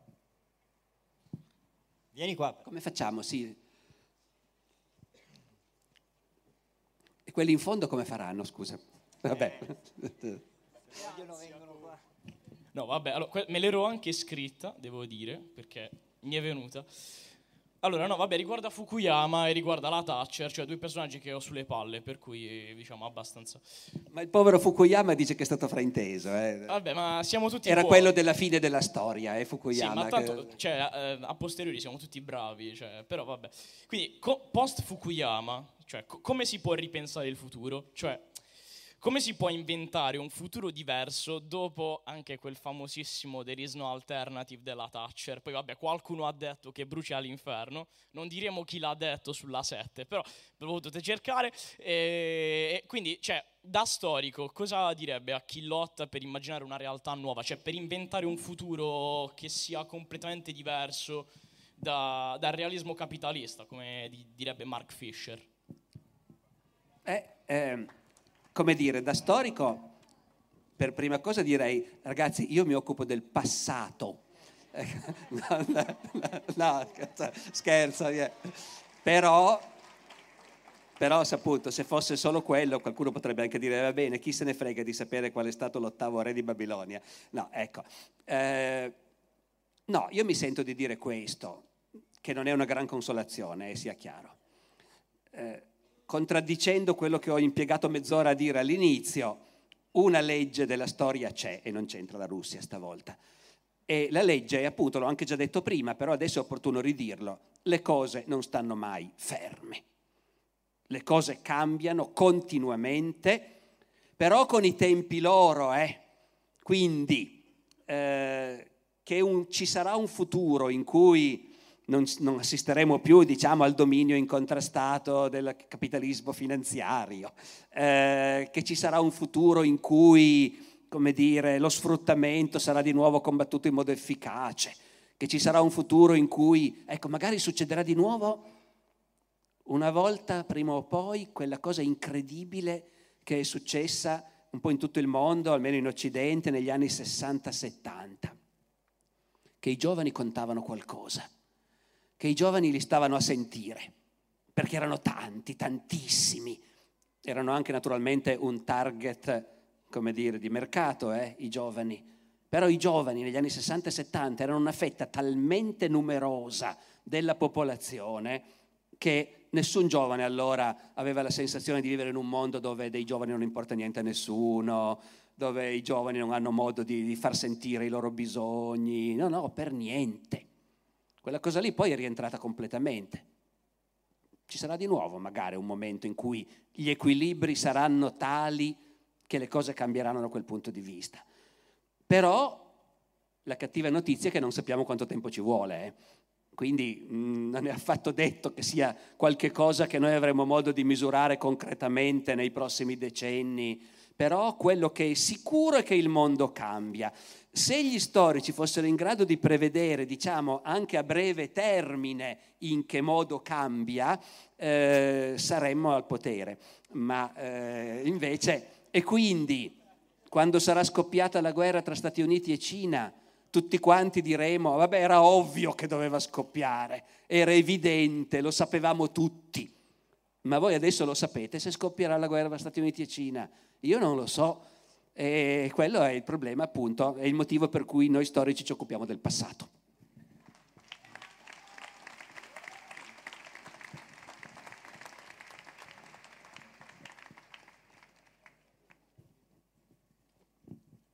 Buonasera. E, ehm, la mia domanda riguarda um, un po' un dubbio, una possibilità che la guerra come categoria storiografica può darsi vada ridefinita oggigiorno. Perché comunque negli ultimi secoli, in realtà mi sto riferendo nella fattispecie agli ultimi due secoli, si è pensato in maniera diversa a ciò che fosse la guerra. la guerra cos'è? Uno scontro di volontà tra attori politici, è un rapporto di mutua collaborazione. C'è qualcuno che ha detto persino che la guerra, la guerra civile nella fattispecie, è uno stato normale dei rapporti eh, politici anche all'interno di uno Stato, no? eh, in momenti anche formalmente di pace. E, e quindi secondo me, al di là del fatto che una mia umilissima riflessione è quella che storia e memoria si incontrino nel momento in cui si tratta di mh, formulare delle categorie storiografiche, nel senso che le domande che facciamo al passato sono sempre informate, influenzate da, dalla visione che abbiamo delle cose anche eh, a livello di memoria. Ecco, mi chiedo se sia il caso di ridefinire quella che è per lo storico, al di là di appunto, categorie operative che magari vengono definite all'interno delle Nazioni Unite, nel, del SIPRI o, o in, altri, in altri ambienti, se per lo storico sia il caso di ridefinire un po' la categoria storiografica di guerra, di andare a capire cos'è la guerra, se un dato fatto storico si consideri guerra oppure meno. Grazie. No, certo, questo è un grosso problema. Eh, come dire, io non mi muoverei sul, te- sul, terreno che a me non è tanto congeniale del dire in termini generali se il conflitto sia una... Probabilmente sì, noi siamo comunque delle scimmie abbastanza aggressive e, e fondamentalmente una certa misura di conflitto fra gruppi eh, in competizione fra loro probabilmente fa parte del, del DNA dell'umanità. Eh, che con guerra si possano intendere cose molto diverse è in realtà una cosa che da un po' di tempo è stata assodata e su cui si discute diciamo da un po' di tempo. Perché, perché specialmente gli antropologi ci dicono che ci sono società in cui si fa certo una cosa che noi non possiamo chiamare se non guerra, in cui però, come dire, le regole del gioco sono talmente diverse da quelle a cui siamo abituati che capisci che effettivamente sei di fronte a qualcosa proprio di antropologicamente diverso. Se nel momento in cui ti scontri con il nemico lo scopo non è di ammazzarli i nemici, ma quello che porta a casa più gloria è quello che può dire io gli sono arrivato vicino, così vicino che l'ho toccato e poi me ne sono tornato sano e salvo indietro, come pare che presso i nativi americani in qualche caso fosse concepita la gloria in guerra, ecco, ovviamente è una cosa diversa. Le guerre possono essere ritualizzate e ovviamente nella storia abbiamo anche assistito alla, dire, all'alternarsi di guerre limitate e di guerre totali. Anche la guerra totale è un'invenzione relativamente recente. In passato più la guerra era una cosa normale, ecco questa è una cosa strana, eh? In un mondo in cui la guerra è una cosa normale, un modo normale di risolvere i conflitti, la guerra è anche una cosa molto più tranquilla e più domestica, non che non faccia male. Però insomma io studio il Medioevo, l'aristocrazia, i, nobili del Medioevo davano per scontato che farsi la guerra fra loro fosse un loro preciso diritto e le monarchie impiegheranno secoli per insegnare ai nobili che questo diritto non ce l'hanno. Perché io ho il diritto di fare la guerra al mio vicino? È perché, scusa, sono, sono generazioni che le nostre famiglie litigano, perché secondo noi la nostra signoria arriva fino al ruscello lì e lui invece sostiene che questo pezzo in qua è loro. E succede spesso che i miei pastori quando vanno a pascolare lì incontrano i loro e finisce a bastonate. E allora, e recentemente a una festa eh, ci siamo anche insultati. A questo punto la vogliamo far finita? Certo che la facciamo finita. Diciamo che lo avverto, che domenica arrivo con mio fratello, i quattro cugini, otto nostri vassalli, entriamo nel suo territorio e non ce n'è per nessuno. Eh, e vediamo se hanno la, il coraggio di venire a fermarci. E se non vengono, noi bruceremo qualche capanna, porteremo via un po' di vacche, bastoneremo un po' di contadini, gli tagliamo le viti e torniamo a casa. Eh, e avrà capito che con noi è meglio che non si metta. E se invece vengono, bene, botte da orbi, ci divertiremo un mondo ci potrebbe pure scappare il morto, ma non è detto. Non è detto perché dopo che gli avremo dato questa lezioncina, lui verrà a dire, senti, sediamoci intorno a un tavolo e discutiamo una buona volta e sistemiamo questa cosa. Troviamo degli amici comuni che ci mettono d'accordo. loro la chiamavano guerra questa cosa, eh? per loro quello era la guerra. Quando è un modo normale per metterti d'accordo, tu odi l'avversario più o meno come, come dire, in occasione di Torino Cremonese, quelli del Toro odiano quelli della Cremonese, ma poi finita la partita è finito. Le guerre tra stati erano già un po' peggio, però anche le guerre tra stati, finché sono rimaste un modo normale per risolvere le controversie, erano limitate nel senso che tu avevi deciso, voglio dire, che quella provincia te la vuoi prendere, dichiari guerra con certe forme, invadi, combatti una guerra sanguinosissima, in cui però in linea di massima si evita di ammazzare i civili e di fare troppo danno, anche se poi qualcosa ci scappa sempre, però uh, mandi a farsi ammazzare i proletari in divisa dell'esercito e, e, poi a un certo punto finisce la guerra e si fa un trattato di pace e siamo di nuovo amici come prima.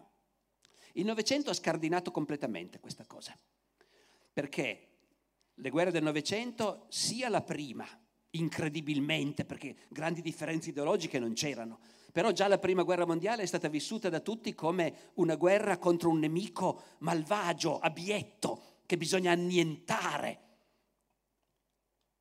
Non parliamo della seconda, quando oltre alle differenze nazionali c'erano anche le differenze ideologiche quelli sono i nazisti, quelli sono i bolscevichi, no? ecco, e vanno annientati. La guerra totale voleva dire quello. E quindi già come vede, già arrivando anche solo fino alla seconda guerra mondiale, c'è tutta una serie di, come dire, cose molto difficili da confrontare, se non per il fatto che comunque si usa la violenza.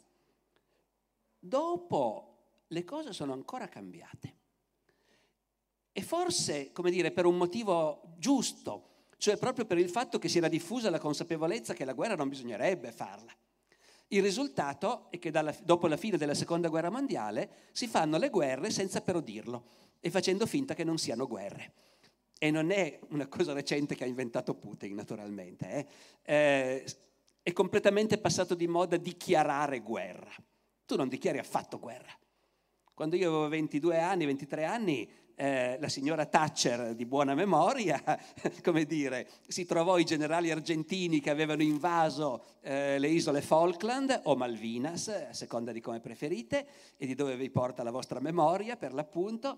Eh, I generali argentini avevano invaso le isole Falkland convinti di fare una cosa buona e giusta e non si erano sognati di dichiarare guerra alla Gran Bretagna. La signora Thatcher decise, secondo me giustamente, ma è un parere personale, che bisognava impedire una cosa del genere e riprendere le isole Falkland e mandò le portaerei, cioè una, ne avevano solo una gli inglesi, comunque più altra roba. E ci fu la guerra delle Falkland. Nessuno dichiarò guerra a nessuno fino a quando le forze argentine sulle isole Falkland si arresero e a quel punto furono tutti rimandati a casa, naturalmente, e fine. Eh, L'effetto collaterale è che la giunta dei generali argentini cadde lo stesso giorno in cui si arresero le truppe sulle Falkland, naturalmente. Eh. Ma al di là di quello, fu una guerra a tutti gli effetti, tutti la chiamano la guerra delle Falkland, non è stata dichiarata, non c'è stato nessun bisogno quindi di un trattato di pace, che è un grande vantaggio se vogliamo. E adesso io non mi ricordo quando è che Argentina e Gran Bretagna hanno ripreso le relazioni diplomatiche, ma a un certo punto le hanno riprese facendo finta di niente. Oggi le guerre si fanno così.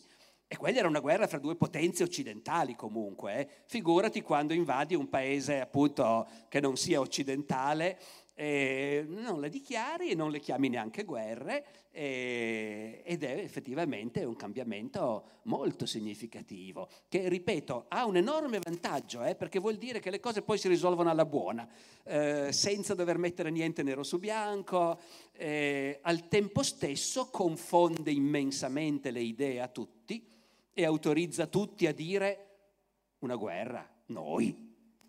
E noi stiamo assolutamente facendo una guerra. No, come vi permettete di chiamarla così? No? Ecco, non so se era questo genere di considerazioni che lei aveva in mente. Eh, devo dire che, scusatemi, rispondendo alla domanda di prima, io ho tagliato un po' corto però, eh, e cioè al di là dello scherzare sul fatto che tanto le cose prima o poi miglioreranno di sicuro, anche senza che interveniamo noi personalmente, e che però ci potrebbero volere alcuni secoli perché questo succeda, no, al di là di questo, come dire, ogni società ha un bisogno disperato che ci sia qualcuno che dice no, che dice a me non va bene così com'è e che cerca di fare qualcosa per cambiare. Il, il, il dramma di oggi il dramma di oggi è che tu vuoi, vuoi, cambiare e cerchi degli altri che vogliano cambiare, magari in una sera come questa li trovi anche, ecco, però, come dire, per molto tempo tu ti iscrivevi a organizzazioni che contavano milioni di membri e il cui scopo era di cambiare il mondo. Poi non ci sono riuscite magari tanto bene, però comunque l'idea era che una società è fatta di grandi organizzazioni in cui uno può trovare milioni di persone che hanno le sue stesse idee. Io non so se era meglio, a me sembra meglio perché sono cresciuto in quel mondo lì e mi sembra che fosse decisamente più rassicurante. Poi indubbiamente quei grandi risultati non li ha dati, ma certamente oggi mi sembra che già il dire va bene vorrei fare qualcosa, ma cosa esattamente? Ecco, riuscire a superare questa difficoltà e provare a fare qualcosa credo che sia quello di cui appunto, ripeto, qualunque società eh, ha bisogno. Ecco.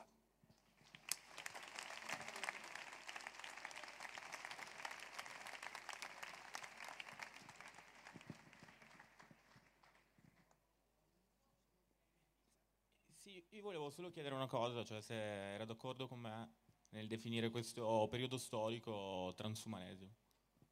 Eh, com'è che lo definisce? Transumanesimo. Allora, io temo che lei si aspetti troppo da me perché è già un approccio filosofico eh, che non è quello dello storico in realtà. Eh, per poter discutere bisognerebbe che lei spiegasse meglio a me e forse anche a qualcun altro, spero, eh, che cosa intende esattamente, però una cosa mi sento di dirle anche a monte, diciamo così. Eh, definire i periodi storici è una delle cose più difficili del mondo. Oggi noi abbiamo questa tentazione, la gente una volta non ce l'aveva. Eh, si sta vivendo, certo, in questo momento viviamo sotto l'impero di Augusto, si capisce, certo, eh, e magari è un'età dell'oro, si capisce, d'accordo, benissimo, ma noi, come dire, che veniamo in un mondo che ha una storia già molto lunga, e che quindi possiamo dire beh, tranquillamente c'è stata l'antichità, poi c'è stato il Medioevo, poi c'è stata l'età moderna e noi in che epoca viviamo? Ecco, è un esercizio intellettualmente utile, ma non tanto dal punto di vista dello storico, forse, è, proprio per il suo interesse intellettuale che può valere la pena di svilupparlo. Perché io dal mio punto di vista vi posso dire tranquillamente che quando io ero bambino eh, vivevo nell'era atomica. Eh, e quando la paura della guerra atomica è un po' diminuita, ho vissuto per un po' di anni nell'era spaziale. Eh, e nessuno aveva dubbi sul fatto che quella era la cosa che definiva l'epoca. Siamo andati sulla Luna e fra 30 anni avremo le colonie su Marte e tutti mangeremo pillole come gli astronauti. Eh, era ovvio questo quando ero bambino. Eh? Adesso non mi pare che si pensi di vivere nell'era spaziale, vero? e neanche nell'era atomica purtroppo non lo pensiamo più, forse quello sarebbe meglio ricordarselo, ma insomma ecco. Eh, quindi comunque diciamo, eh, non bisogna avere fretta, le etichette ai periodi le daranno quelli che vengono dopo. C'è già l'ottimismo di dire ci saranno quelli dopo, eh? tranquilli, fra mille anni saranno ancora qui e diranno quei poveretti del ventunesimo secolo che vissero Vabbè, non voglio portare sfiga, dai, non, non, non lo dirò.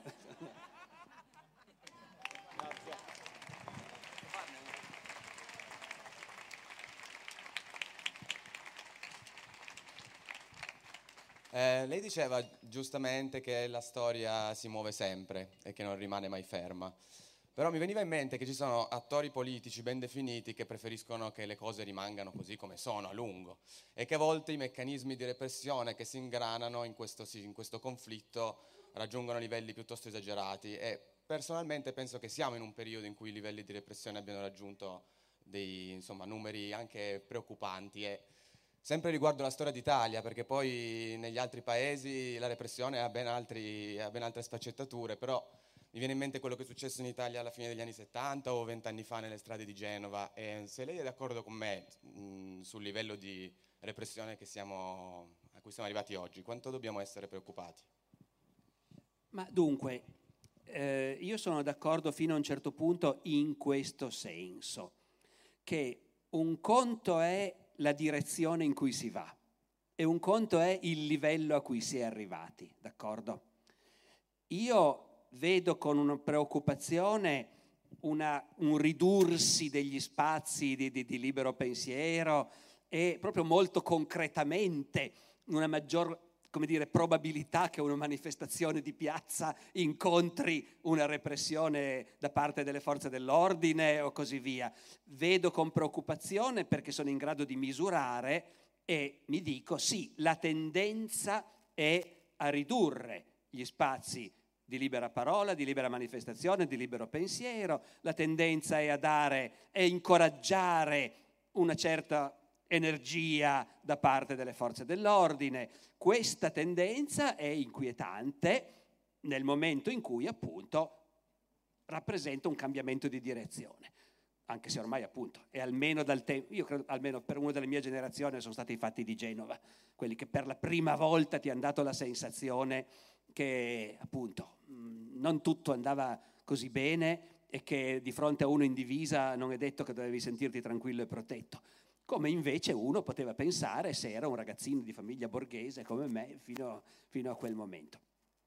Questo non lo tradurrei però nel dire i livelli della repressione sono diventati. Poi certo dipende da quanto uno ci si trova in mezzo e da quanto uno ci si trova di fronte, però come dire, la società capitalistica nel Novecento ha saputo produrre forme di repressione e non penso soltanto alle dittature, eh, anche negli Stati Uniti negli anni 20 o 30 il livello di repressione, di violenza, di, di cancellazione del dissenso ideologico era molto superiore a quello che può essere adesso, supponiamo. Ecco. Quindi ecco, non so se mi spiego, non voglio affatto minimizzare la, la preoccupazione di chi si trova a lottare e ha la sensazione di trovarsi in una situazione di crescente difficoltà.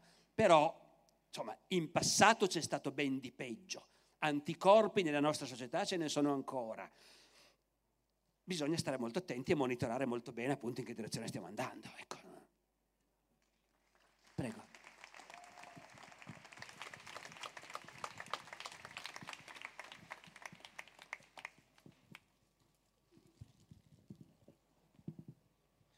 Salve. Allora, la domanda è questa. Prima ha detto che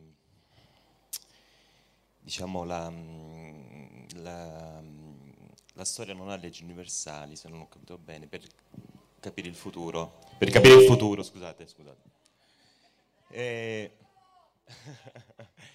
Comunque la domanda è un po' questa. Eh, però ha detto allo stesso tempo che lo, eh, la classe operaia, Marx, eh, contro il padrone, c'era già la schiavitù. Quindi io credo, in, io ho una visione della storia utile invece a dichiarare alcune leggi universali, perché se c'è un filo comune, che è la visione di potenza individuale, mh, mm, che crea comunque una voglia di superare l'altro e non una voglia di comunità, allora la storia dovrebbe dire che bisogna lavorare su questo, perché al di là poi delle diciamo con cause di ogni memoria del vario tempo, comunque c'è un filo comune che appunto eh, riusciamo a fare dei passi in avanti, come ha detto lei, nella scienza moder- nel mondo moderno, perché abbiamo superato, diciamo, abbiamo migliorato sul nostro interesse individuale di sopravvivenza nel voler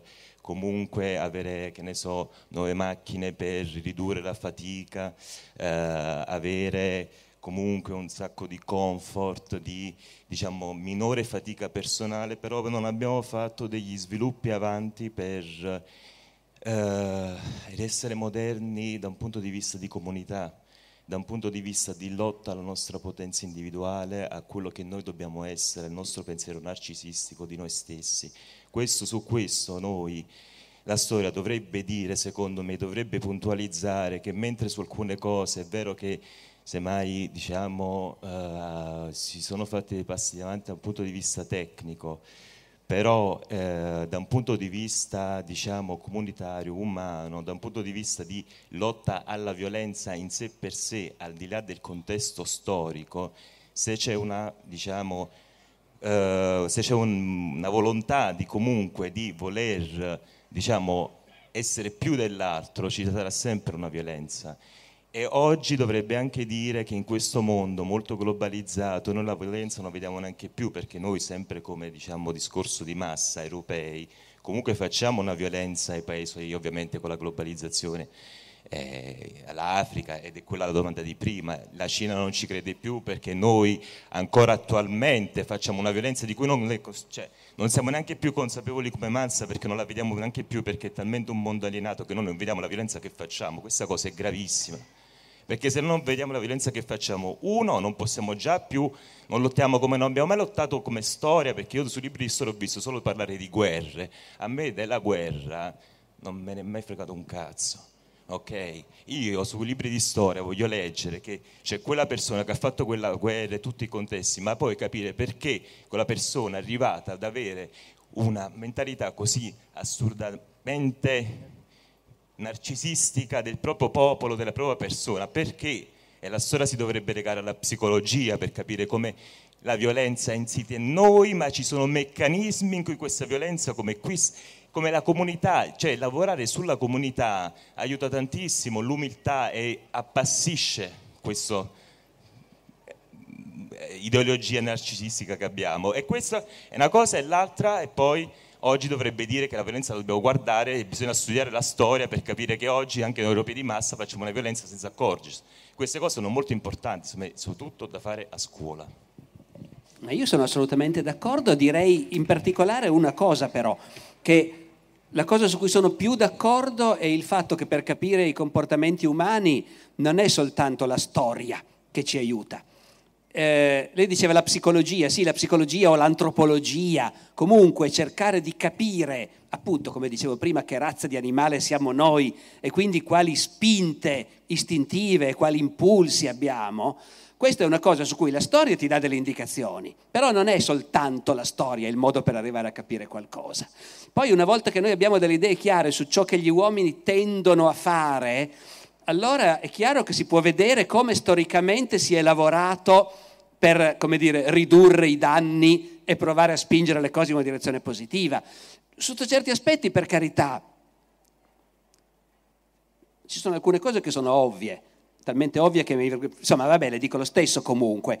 Non c'è il minimo dubbio del fatto che l'essere umano ha in sé una certa tendenza all'aggressività e all'uso della violenza. Lasciamo poi stare quanto questo possa essere legato anche ai sessi di appartenenza, ma in ogni caso l'umanità ha sempre dimostrato storicamente una certa tendenza all'uso della violenza e tutte le società umane si sono trovate d'accordo che bisognava mettere un limite a questa cosa. Che bisognava dire, vabbè, ognuno poi si è inventato la sua cosa, no? Eh, gli ebrei hanno pensato che Dio avesse mandato una serie di ordini, di comandamenti, tra cui appunto non uccidere. Eh, poi chiaro che si deve intendere, eh, non uccidere nessuno dei nostri, perché invece i filistei, quelli li sterminiamo senza nessun problema. Stiamo parlando di come le comunità organizzano la propria vita, non dei rapporti fra comunità diverse. Però tutte le comunità umane che noi conosciamo si sono poste questo problema, sapendo di cercare, che con le leggi tu cerchi di costringere la gente a non fare qualcosa che sarebbe assolutamente istintivo i Longobardi, che erano molto basici, sapevano perfettamente che se mi hanno ammazzato mio fratello, io ho il diritto e il dovere di ammazzare a mia volta il colpevole oppure suo cognato, va bene lo stesso, o suo cugino. E questa cosa è una cosa sacrosanta. Io perdo la faccia se non lo faccio. Quindi ho tutto il diritto di farlo. Tuttavia contemporaneamente i Longobardi avevano sviluppato un sistema di regole per cui si diceva sì però se quelli che hanno commesso questo delitto sono disposti a pagare un risarcimento, allora discutete e tu magari il risarcimento lo accetti e rinunci eh, alla vendetta. Cioè perfino a quel livello nel VII secolo c'era questa consa con gente che appunto per cui ammazzare qualcuno era uno scherzo dei ragazzi naturalmente, giravano tutti armati e perfino loro avevano questa consapevolezza che invece bisogna costruire dei limiti. Quindi diciamo sì, una legge della storia è che tutte le società umane che noi conosciamo sono consapevoli che noi abbiamo degli istinti che vanno frenati e che le leggi servono a quello, a impedire che i nostri istinti vadano liberi e sfrenati. Poi naturalmente un conto sono le leggi, quello spiega un ambito, no? l'autorità statale. Perché esista l'autorità dello Stato è un problema che la gente spesso si è posta, eh? perché a nessuno fa piacere avere qualcuno che comanda e a cui devi pagare le tasse. Dopodiché c'erano tante risposte. L'imperatore diceva, eh perché è Dio che ha deciso così, che ci devo essere io a comandare e ragazzi credete pure che ha ragione lui, lui sa quello che fa. Ma nel Medioevo questa cosa qua a un certo punto non basta più. Non basta più anche perché mentre gli imperatori continuavano a dire alla gente è Dio che mi ha messo qua, a un certo punto c'è un papa, Gregorio VII, che è in conflitto con l'imperatore e per la prima volta dice no, no, che Dio, figurati, Dio ha messo me, il papa, qui, io sono qui perché Dio mi ha messo qua. L'imperatore, il re, il duca, ma sono quelli che hanno rubato più degli altri sono quelli che hanno ammazzato, truffato, usato la violenza per imporsi. Viene da lì il potere. Allora, capite cosa vuol dire avere un papa che dice il potere non viene mica da Dio? Il potere è il frutto della violenza di quelli che si sono imposti, che hanno deciso di essere superiori agli altri. Dopodiché però anche quella è una visione estrema. Nel corso del Medioevo a un certo punto ci sono altre formulazioni. Per esempio, in un grande bestseller del 200, il Roman della Rosa, un libro che avevano letto tutti, eh, si racconta come è nato il potere. Il potere è nato perché una volta non ce n'era bisogno, gli uomini erano tutti fratelli, vivevano nell'età dell'oro, non esisteva la proprietà privata, quindi non c'era nessun bisogno del potere. Il potere è nato quando il primo cretino ha costruito uno steccato intorno a casa sua e ha detto di qua non deve passare nessuno il vicino ha scavalcato lo steccato e quello gli ha dato una botta in testa eh, e lo ha fatto fuori. A partire da quel momento si sono detti, ragazzi qua ci vuole qualcuno che metta ordine. Hanno preso, racconta il romanzo, il villanaccio più grande, grosso e brutale che hanno trovato, gli hanno messo un bastone in mano e gli hanno detto tu fai il re, mantieni l'ordine. Quindi, come dire, perché esiste il potere, perché esistono le leggi, perché dobbiamo obbedire, è un problema che tutti si sono posti. Le soluzioni sono tutte mitiche, naturalmente, no? Forse aveva ragione più di tutti Papa Gregorio VII, dopo tutto il potere esiste perché qualcuno vuole comandare e imporsi, però, però le società hanno anche bisogno di creare delle regole condivise, appunto, per evitare, per evitare che noi facciamo quello che distinto faremmo e che non va bene. Dopodiché, naturalmente, poi, al di là dell'obbedire alle leggi ed evitare di spaccare la testa a quelli con cui litighi, ci sono tanti comportamenti umani che vale la pena di studiare e nella storia e appunto attraverso lo studio, anche il paragone con gli animali per esempio e tante altre cose del genere, adesso mi sto prendendo male ma comincia a essere tardi e avrete pazienza, eh, indubbiamente, però anche la storia lo insegna chiaramente e cioè che quando hai bisogno di difendere dei diritti e di ottenere qualcosa, associarsi e farlo insieme in tanti è assolutamente una cosa fondamentale.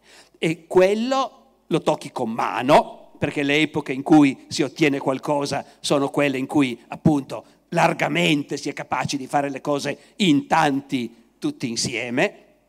Altro discorso è se sia possibile e non sia un'utopia un mondo in cui si preferisce comunque a priori la collaborazione al conflitto. Lui diceva la storia dovrebbe insegnare. A me gli veniva da dire più che la storia, tutti potremmo dire questa cosa come un ideale da raggiungere. Io mi chiedo sempre però naturalmente se non sia anche un'utopia, ecco, perché di nuovo bisogna fare i conti con quello che noi siamo, che noi siamo davvero. Però spingere perché i comportamenti sani prevalgano su quelli insani è quello che le comunità umane da sempre hanno, hanno capito che bisogna fare. Adesso sto cominciando a ripetermi, quindi mi fermerei qui, spero che basti. Okay.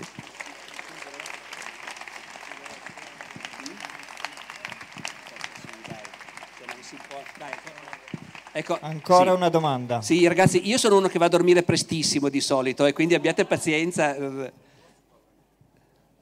Salve, io ho un po' una domanda a tema la storia maestra, visto il momento contemporaneissimo in cui ci troviamo, se ha un esempio eh, italiano, magari anche proprio dal Medioevo, in cui due donne hanno avuto la responsabilità politica, di potere, visto che abbiamo parlato di potere rappresentativa, banalmente, eh, come ce l'hanno ora due donne, che è una cosa, io mi sono interrogata un po' sul nord Europa, ho provato a fare delle ricerche, non, non è facilissimo trovare due donne che rappresentano eh, due forze politiche totalmente opposte, se c'è un esempio anche dal Medioevo. Ecco.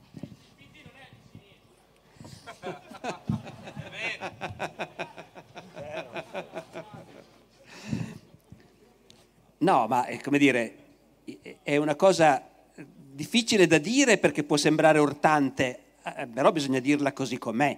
Eh, più o meno tutte le società umane che noi conosciamo prima della nostra davano per scontato che uomini e donne sono diversi e sono stati programmati per fare cose diverse e che le donne sono programmate per occuparsi, per, fa, per, fare i bambini, per portarli nella pancia, per partorirli, per allevarli, educarli e occuparsi della famiglia e gli uomini sono programmati per fare la politica, la guerra e tutto ciò che è sotto i riflettori.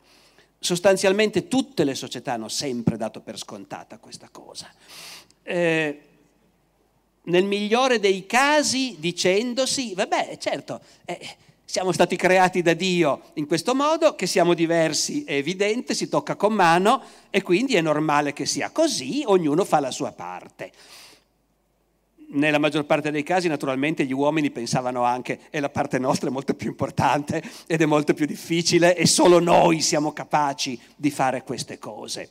Ne consegue che le donne non la facevano proprio la politica, se non in quei rarissimi casi Vabbè, lasciamo stare naturalmente la moglie dell'imperatore, questo genere di cose qua. Ma nei rarissimi casi in cui una monarchia, per diritto divino, i cui sovrani continuavano appunto a raccontare alla gente, nonostante Gregorio VII e nonostante il Roman della Rose e il villanaccio col bastone, ma i re in Europa hanno continuato per tantissimo tempo a raccontare alla gente che era Dio che li aveva messi lì. Eh, Dio in quanto aveva scelto una famiglia e l'aveva consacrata e quindi quella famiglia era sacra, diversa dalle altre. In alcuni regni i maschietti avevano avuto l'accortezza di fare una legge che diceva sì, ma questo vale solo per i maschi. In altri regni no. E quindi capitava che, come dire, eh, siccome il sangue della famiglia trasmetteva con sé il diritto a regnare, e se a un certo punto, eh, come dire, il re, il re, lascia solo delle femmine, eh, sarà una femmina che regna. Allora a questo punto la cosa sorprendente è che loro erano assolutamente convinti che la politica la sanno fare gli uomini e le donne fanno altro, ma non quello, non la politica. Era una cosa considerata del tutto ovvia fino alla prima metà del Novecento, eh, come sapete.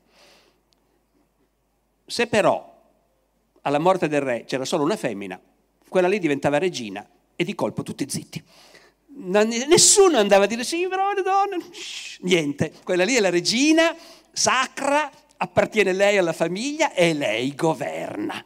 E quindi in quei casi trovi la Elisabetta, prima d'Inghilterra, la, o la Matilde di Canossa, insomma, ne trovi di esempi, ecco, però sono sempre in quella ristrettissima situazione lì.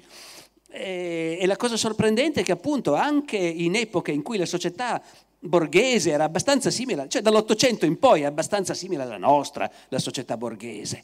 E, e, loro non avrebbero saputo bene spiegare esattamente perché solo gli uomini votano e le donne no.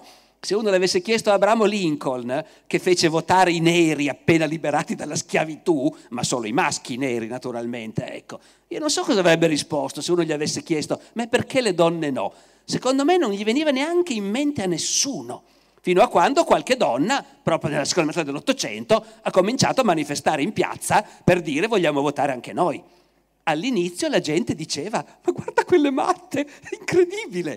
E, e mica solo i maschi, e anche le donne lo dicevano naturalmente, per dire che noi siamo gli eredi di una mutazione antropologica straordinaria. Cioè noi abbiamo su certe cose idee, anzi non idee, certezze che fanno a pugni con quello che l'umanità aveva pensato fino adesso. Da questo punto di vista siamo, come dire, molto fortunati, cioè viviamo in un'epoca che sta sperimentando questa cosa che, ripeto, il rischio è che siccome per noi è così ovvio, ci dimentichiamo che invece non lo è mai stato, ecco, ovvio finora. E questo secondo me rende ancora più emozionante, ecco, il fatto che noi invece viviamo in questo momento in cui si sta tentando di arrivare alla, alla parità.